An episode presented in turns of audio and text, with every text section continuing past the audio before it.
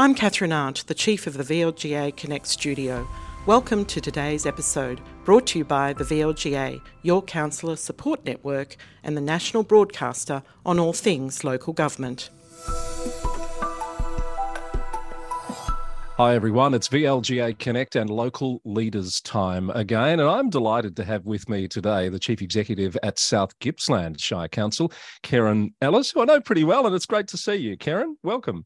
Thanks, Chris. It's lovely to be here. And of course, you've been around the local government sector for a long time, and I want to talk about that. Uh, it hasn't been purely local government, of course, but our paths crossed uh, a few times, uh, particularly with LG Pro when uh, I was helping out there for a little while. You're still involved with that organisation? Yeah, I am. I've had a long um, involvement with LG Pro now, actually, and um, a really enjoyable involvement, actually. It's an organisation that I really support, but I'm still currently a board member yep. uh, through until December this year when our elections happen. Oh, election time. And of course, I want to talk a bit about elections too, because uh, from a council point of view, elections aren't that far away, also, just a little mm. over a year. And of course, a, a, fairly unique situation at South Gippsland. You're one of a handful of councils that uh, was under administration for a time, and you've been back uh, with elected representation for just a little while. How's that transition been for you? Yeah, um, we had administrators for a little over two years, and then we had our elections in October 2021. So we're coming up to two years now with our new councillor group. Um, we had eight out of nine that were brand new to local government, no prior local government experience, um, which meant that the induction and transition processes needed to be quite extensive, but it was also a really positive thing, I think, for South Gippsland in the sense that we had a complete um, fresh start, which I think was really what the council needed. really interesting from the perspective, I think, of both the community and the organisation that having that fresh start was really valuable. And it's um, brought a range of new perspectives to council, which has been terrific. Um, and now, yeah, they're only a year away from the election. Um, in one sense, it's a shame they didn't get the full four years because they're really just hitting their straps now. But I'm really hopeful that a number of them will stand again and hopefully they do get re elected to give them that opportunity to have a bit longer. That's that's really good to hear because I did want to ask you. There's been a debate, I think, for quite some time about whether uh, the four-year term for councils was the right move, going from the three years that it, it used to be. And some mm. CEOs will tell you that last year in a four-year term is pretty tiring and pretty tough on the councillors and the organisations. Are you seeing uh, perhaps benefit of having that shorter term? Because as you say, they're really just hitting their strides now. Yeah, it's a it's an interesting question because as you mentioned up front, Chris, I have been in local government for quite a while, and I do remember when the terms um, were shorter. And I think there's pros and cons. Certainly, four years is a long time. And if you're a councillor that's into your second term, eight years is a really long time and a lot changes in that time. Sure. Um, but I think for us with such a new group, I actually think four years would have been great just simply because um, it really takes a couple of years just to get your head around the complexity and breadth of local government. And I think for the councillors to really understand what their role is um, in, a, in a very complex system and I would say our group, who are very bright and capable people, are probably just at the point now where they're really understanding how best to have an impact and what their unique role in that uh, system is. So it would have been really nice for them to have that extra year. But on the same, um, or on the flip side, I suppose they they are fresher. It's yeah. certainly true that the fourth year is um, a challenging year in terms of just keeping that momentum going. Uh, we've talked to Lucy Roffey at Central Goldfields for another episode of Local Leaders, and I know that she valued the input and the advice from you around your transition process. How mm. does how challenging was it from an organisational point of view to go through what was a pretty short period of administration and then adjust again with the return of elected reps? Look, it was very challenging. Um, as I mentioned, the organisation or the councillors were dismissed in July 2019. Um, I commenced in my role in March 2020. Um, obviously, administrators had been appointed by that stage. So the organisation had had a very, very challenging three or four years with the previous council. Um, and some staff had experienced some really quite inappropriate behaviour um, and had been very much exposed to that tension that was there in the chamber um, other staff who might not have had a lot to do with the councillors were on the receiving end of people in the community that were very, very critical of the councillor group and not necessarily able to distinguish between staff and councillors. So, you know, some of our mm. outdoor staff out there wearing the logo were abused, spat on. It was pretty horrible. Mm. Um, so it's probably fair to say that when I joined the organisation in 2020, um, on the back of a lot of change, the council being dismissed, um, Tim Tamlin, my predecessor, the previous CEO, had um, departed. Um, an interim CEO in place, administrators coming on board. The organisation was pretty bruised and was also quite change fatigued. But luckily, nothing big happened in March 2020, not a pandemic or anything like that. um, so, you know, it was a period of a lot of change and a lot of challenges. And we really did need to use that time um, leading up to the 2021 election to just give the organisation some space and some calm and a chance to, um, I think, have their story heard by a new leader, but also they really wanted reassurance that we weren't going to dwell in the past and that we were ready to move forward. Um, and I did a lot of work, and I was actually very ably supported by Steve Cooper, who I know is a regular yes. on your program, yeah. um, just around helping the organisation to reset and build their confidence, not only in the election process and the decision that community would make as to who they wanted as representatives, but also to build their confidence in me as a new CEO that I would provide them with the support that they needed through that transition. And we also did a real reset around just good governance 101 what is actually the role of the council? What's the role of the ceo and what's the role of the staff in supporting the community? Um, and that that process was really really valuable and successful but it was challenging because i had to deliver it all as a brand new ceo literally from my dining table. Um, yeah. i wasn't able to meet with many of my staff face to face for probably almost the best part of my first 12 months so, look, it was challenging, but it was a really important process that we needed to go through. Yes, I, was going to ask you about being a first time CEO uh, in a council under administration, let alone, mm. I'd forgotten, to be honest, can you believe it, about the, the pandemic. How, how does a new CEO approach that challenge? What did you do to prepare yourself and have the resilience to get through that? It's a good question because, in retrospect, now I actually sometimes can't believe that I that I did it because it was it really at one stage did feel like it was just one thing after another. But I think at the time I just um, you know, it's one foot in front of the other and it's just remind I was reminding myself that, you know, I've been in local government a really long time. The best thing about the sector is that you're not alone. There is always someone else that's grappled with a challenge that you're grappling with and people are so supportive and so collegiate and there's always someone at the other end of the phone that can give you advice you mentioned Lucy Roffey before um, and Brendan McGrath at Wangaratta. They were the two CEOs that had most recently come out of administration and they were incredibly supportive to me, but also to my organisation in terms mm. of just sharing what they learnt and the process they went through. Um, and I think the main thing for me was just being really authentic with my team and saying to them that you know, this is actually really new set of circumstances for all of us, but we're doing it together. And I was there to support them. And um, I was certainly really keen to reassure them that I understood that they'd had a really challenging time. And I wanted to make sure that we were setting ourselves and our new councillors up for a different phase in South Gippsland's history and setting them up for success. Mm. Um, and a lot of it was just listening, being prepared to listen and to understand and have empathy for what people had gone through.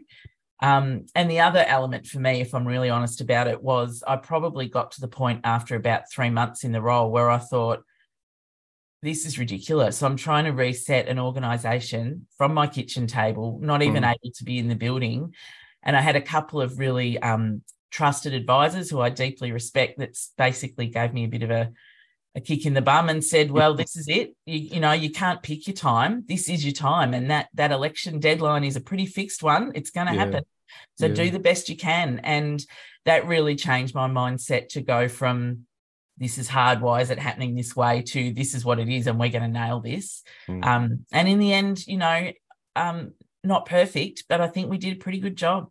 So you've sort of gone towards answering the, the next question I was going to ask, which which was about. I know you've been through one of the LG Pro, I think, emerging leaders some years back. Emerging and leaders and XLP and I'm XLP, right? Yeah. So you've got two networks there that no doubt are still reasonably active. But what do you do to keep fresh and on top? Do you have a coach, for example, personal and professional development? Um, I was really fortunate when I was first appointed to the role um, that the council at the time, which was made up of administrators, were. Um, really keen to support me to be successful, particularly in that first year. Um, and they were happy to provide um, or support me to have a coach for the first 12 months, which was absolutely amazing and made so much difference in terms of my ability to um, not get stuck in that sort of mouse wheel of the day to day, which can be um, a real trap, yeah. and to keep my focus on the longer term and the transition that we needed to make. Um, so that was terrific in the first 12 months. But the way that I describe my approach to, um, I suppose, my own leadership development is that I have a board of directors. I have a range of really um, highly trusted people that have different skills and different backgrounds, but they're all people that I really trust to go to for advice and support. And um, I'm really grateful to that group of people, some of whom are, um, as you say, people I've met through emerging leaders or XLP or the LG Pro board. Others are former leaders that I've had the privilege to work with, and others are people that are completely outside the sector and bring yeah. a totally different perspective. Um, but having those trusted advisors that you know will, their only interest is supporting you to do well, but they will also be honest with you when you need it. I think that's really important as a CEO because it, it can be a lonely job. But the other thing is, it can also be a job where sometimes people won't tell you what you need to hear if they yeah. think it's going to be difficult. So mm. you need to make sure you've got people in your corner that will that will be honest even if yeah. it's hard to hear. So, as we said at the outset, you've been around local government for a long time. I think, uh, well, if you looked at your LinkedIn profile, I'm not sure if you're telling the full story there.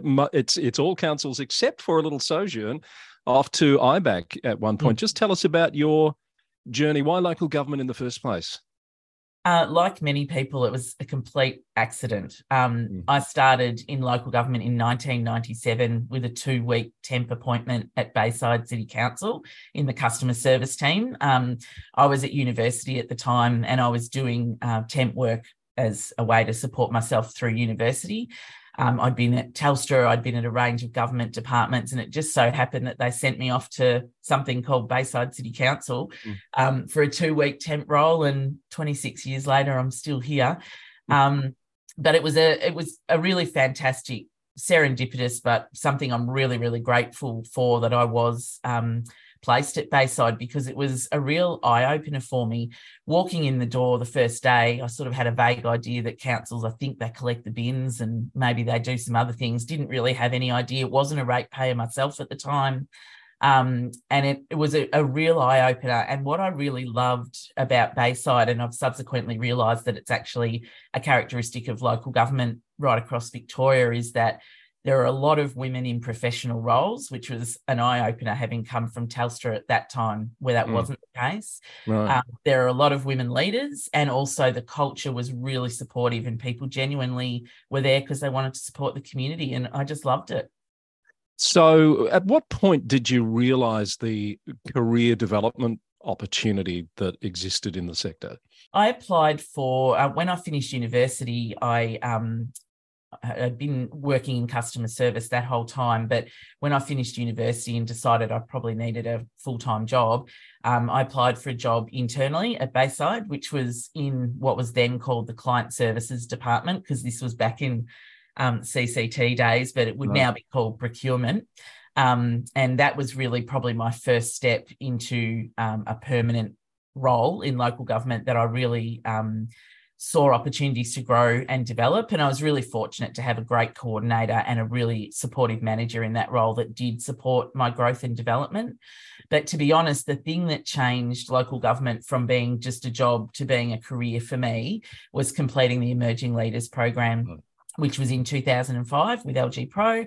And that really opened my eyes to the breadth and depth of what local government does right across Victoria. And the fact that whilst we all do similar things, we do them in a way that's relevant and appropriate for the community that we're working with. Um, and I just I found that absolutely fascinating, and I really loved that network um, of contacts that I developed, and the fact that even though we were all in different departments, we were all had different backgrounds and different professions. We were really motivated by the same things, and we shared the same values. And mm. um, I still think that's true to this day. And it's been very, very rare that I've come across a person in local government that isn't willing to support their colleagues both within and outside their own council, which is a, a wonderful asset that we've got in the sector. Very, very true. And it certainly comes to the fore in times of, of crisis, as we've mm. talked with others on this program, particularly uh, through the floods uh, last year. So, was being a CEO always the aim? Because I, I do want to understand why you went off to IBAC for a time uh, and, and, and appeared to be moving away from local government. Yeah, I'd like to understand that too. I'm not really sure. um, look, to be honest, uh, so to answer your first question, no, being a CEO wasn't always my ambition. In fact, for many years, I was really clear that that wasn't uh, my goal. Um, ever since I was in customer service, my ambition was always to be a corporate services director. That was a role where I thought I could really make a difference. I could shape and guide the way the organization worked and I can support people. That mm. was what really attracted me to that role. And um, I was so fortunate to get the director of corporate. It was actually corporate performance role at City of Greater Bendigo, which was um, you know one of the best roles that I've had in my career. And Greater Bendigo is such an exciting place to work. Craig Niemann's such a brilliant CEO. It was just an amazing opportunity. Um, but I had a, quite a strong governance background prior to that and continued that in the role at Bendigo, which I really loved. Um, and that was probably it was probably that governance and integrity element that attracted me to the role at IBAC. And um, I was also interested in not necessarily, it was never really about leaving local government. I always had it in my mind that I would come back, but I liked the idea of broadening my perspective and um, seeing the world, I guess, from the state government perspective, but mm. also understanding a bit more in a bit more depth that sort of integrity space. Um, and look, I absolutely loved it. I was only at IBAC for a couple of years, but mm. it was a really, really interesting experience. And I learnt a lot in that short time. Um, and I was really fortunate um, that towards the end of my time at IBAC, Marlo Baragwanath was appointed, who's still the CEO. Mm. Um, and she's just amazing. And I learned, even though I only crossed paths with her for a few months, I learned a lot from her. Mm.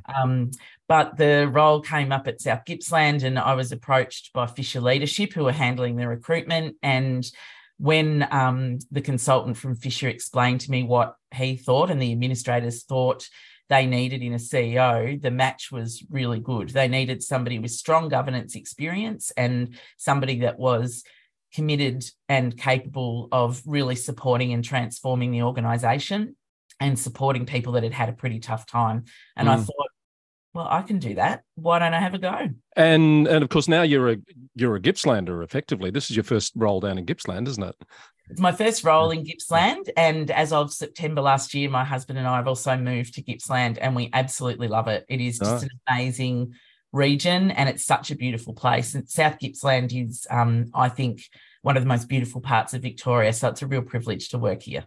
Let's talk a bit about current circumstances, issues, challenges, etc. You spoke a little bit about uh, being really pleased with the result of the election, with what you mm. got in terms of a council, and you're hoping many of those will put their hand up again. A lot of that, though, comes down to the work that you put into developing prospective candidates in the community leading up to the election, didn't it? Yeah, there's definitely a role, I think, for councils to play in supporting the development of leadership in the community, um, not just for the purposes of running for council, but for um, all the great things that community leaders do. Um, one of the things that was a recommendation of the Commission of Inquiry report um, into South Gippsland was that we deliver a community leadership program. Um, and we commenced that under the administrators prior to the election. It's still running to this day. It's actually happening at the moment. Mm. And that was a fantastic opportunity for the um, amazing community leaders that we have in South Gippsland to um, both grow and develop and be supported to expand their skills, but also to meet other leaders and to learn a bit about local government. Um, as we mm. know, there's a lot of people out there that really don't know much about local government at all it might be amazing councillors, but they've just never given it any thought. So it was an opportunity for some of those leaders to think about whether or not running for council might be something that they'd like to do at some stage. Mm. Um, and we had a number of candidates that ran for council that had completed the program. And um, I'm really proud to say we have one amazing councillor um, to this day who completed the program in Councillor right. Claire Williams. Mm. Um, so you know, I think it's that it's that investment in community leadership.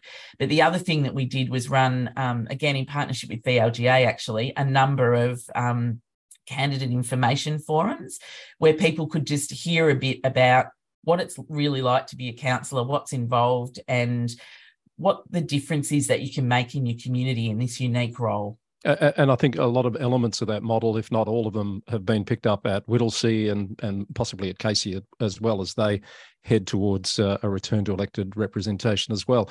Um, mm. You mentioned Steve Cooper before, uh, friend of the program, regular visitor, not as regular as uh, he used to be, sadly, uh, but he did reach out very recently to say how uh, impressed he was with your community satisfaction survey results. Mm. And I understand now that he's got a bit of a, an, an interest in those outcomes. Um, pretty big turnaround in terms of the community perceptions of the council, wasn't it? Oh, huge shift. Um, we came off uh, back in 2018 and 19 of um, probably the lowest community satisfaction results that I've ever seen in my time in local government. And, mm. you know, for good reason. I think there was a perception in the community that the councillors were more interested in themselves and fighting amongst themselves than they were in supporting and working for the community. Um, and, and to be quite honest, I think the Commission of Inquiry report demonstrated that the community was probably right. That perception was was probably fair. Mm. Um, and where we've come to since has been a, yeah a 180 degree turnaround and that did start under the time of the administrators but it's a huge credit to the councillor group that that has not only continued but we're now at a point where on some of those key measures we're actually leading the state um, and that's particularly around that community leadership, community engagement type role, which our councillor group, um, all nine of them, have made a really strong commitment to working with and for the community, um, listening to the community, engaging with the community in a meaningful way and the community's noticed and they're hmm. really appreciating it, which is fantastic to see. What are the big issues at the moment? And we need to wrap this up because I know you've you've got a busy schedule. Um, current challenges, the issues, the things that keep you awake at night. What's at the top of that list for you? Um, not much keeps me awake at night, to be honest, Chris. but um, the biggest challenge for for South Gippsland at the moment, but it's also our, I think, our biggest opportunity is that um, Gippsland was the first declared renewable energy zone, um, which will, amongst other things, involve um, offshore wind coming to mm. our um, region, um, not necessarily directly in South Gippsland, but certainly um, our region. And I think it's a huge opportunity for us to be part of that carbon neutral future. Um, the Gippsland region, as everyone's well aware, has had a really strong um, history of providing power to the state through the Latrobe Valley. Um, and that's a, a really a, a, history that we're really proud of as a region. Um, but we have a, I think, unique opportunity now to build a um, renewable and carbon neutral energy future. So I'm really quite excited about the role that South Gippsland can play in that space, and also what that might mean for um, future jobs and for our young people, um, learning and development opportunities, um, and also just a chance to be part of a, a, sustainable future for Victoria. So that's an yeah. exciting time. Um, and then the other thing that I think is on most CEOs' minds at the moment is around um, attracting, retaining, and developing a skilled workforce. We've mm. been really, really fortunate in South Gippsland um, that our turnover rate is it was very high when I started, probably for obvious reasons. It's now one of the lowest in the state, and we've got an incredibly capable leadership team. Um, but it's always just about that next opportunity to make sure that we're still attracting really talented people to our organisation. Some of your neighbours have been pretty vocal recently about the government's decision to end native timber logging. Is that as big an issue for South Gippsland as it is for some of those other municipalities? Not directly. Um, we have plantations in South Gippsland. We don't have um, native timber logging, but we're certainly very um, aware of the impact it's going to have on the region and very supportive of our neighbours, particularly Latrobe East, Gippsland, and Wellington. From my perspective, it's not so much the decision itself, it's the suddenness with which it was brought forward and um, the lack of, I suppose, detail and planning around supporting those communities to transition to mm. a different future. We know that that takes time. Um, and I'd really like to see more support for some of those communities to build new industries so that um, the communities can continue to thrive. Kerryn, we're going to have to leave it there. It's been great to talk with you, and I thank you uh, so much for being so so open with us about your journey and your current challenges at South Gippsland. Well done on what you've achieved thus far, and all the best for what's to come. Thanks so much, Chris. It's been lovely to talk to you. Kerryn Ellis is the CEO at South Gippsland Shire Council, our guest today on Local Leaders from VLGA Connect.